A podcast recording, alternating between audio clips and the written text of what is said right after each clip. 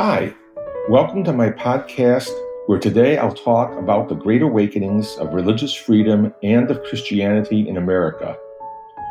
My name is Tim Harner, and I am a Christian author and apologist, a graduate of Houghton College and Harvard Law School, where I was an editor of the Harvard Law Review.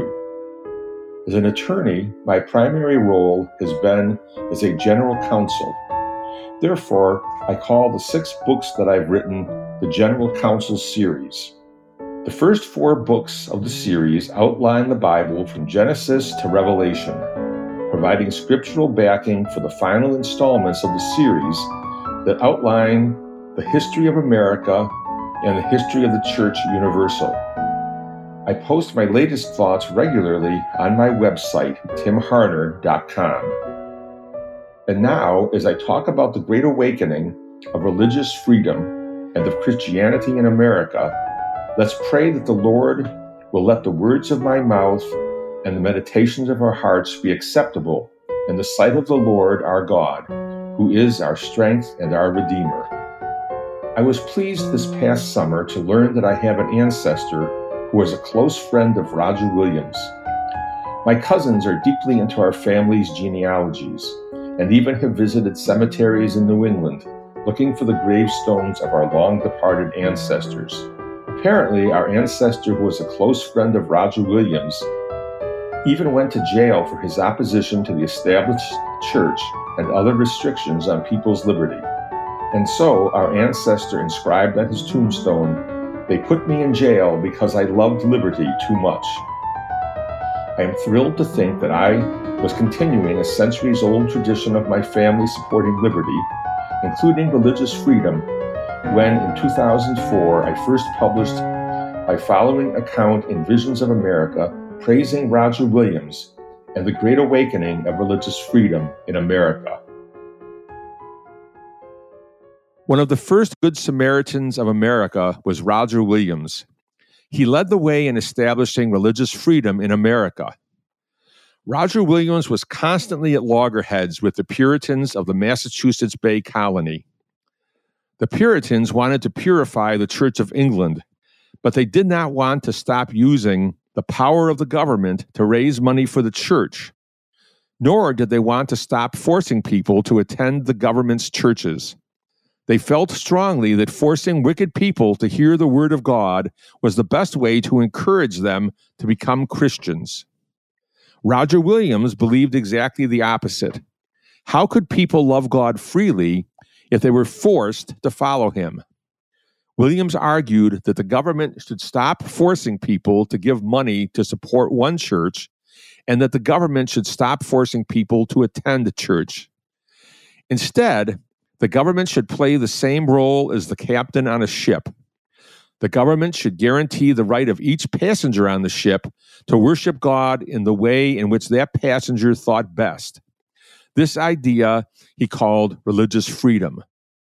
Religious freedom is a far better idea than mere religious toleration.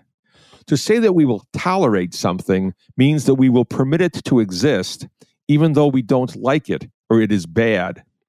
Religious toleration was a vast improvement over the religious intolerance that marked the religious wars and persecutions that tormented Europe after the Protestant Reformation. But religious freedom is far superior. Why? Religious freedom springs from a realization that in order to love the Lord our God with all our heart, soul, and mind, we must be free to love.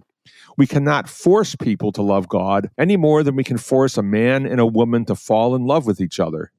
Indeed, trying to force a man and a woman to fall in love with each other is one of the best ways to make sure that they never fall in love with each other. Religious freedom also takes away the tyrannical pretense of governments as all powerful. Indeed, it is far more important that we love the Lord our God and that we love our neighbors as ourselves than that we love our nation or any other human institution. So, as we affirm every time that we pledge allegiance to the flag of the United States of America, nations are under God, and nations and other human institutions do not have the right to dictate what people think or believe. In the 1630s and 1640s, such radical ideas led Roger Williams to flee the tyranny of the Puritans in Massachusetts and to found a new colony where true religious freedom was practiced, the colony of Rhode Island. It was a grand experiment that ultimately proved successful. By boldly going where no one had gone before in promoting religious freedom, Roger Williams took a giant leap forward for all humanity. The awakening of religious freedom in America was not the only great awakening that took place in the New World. About a century after the Pilgrims landed at Plymouth Rock, and after Roger Williams began practicing religious freedom, a series of religious revivals known as the Great Awakening swept through the English colonies of the eastern seaboard. The tone of these revivals sounds almost strange to today's Christian. The best known and most brilliant leader of the Great Awakening was Jonathan Edwards, who claimed that he made seeking salvation the main business of his life. And no wonder. Jonathan Edwards preached that God was a pitiless being before whom man was helpless, that God rejoiced in suspending man over the pit of hell, much as one holds a spider or some loathsome insect over the fire.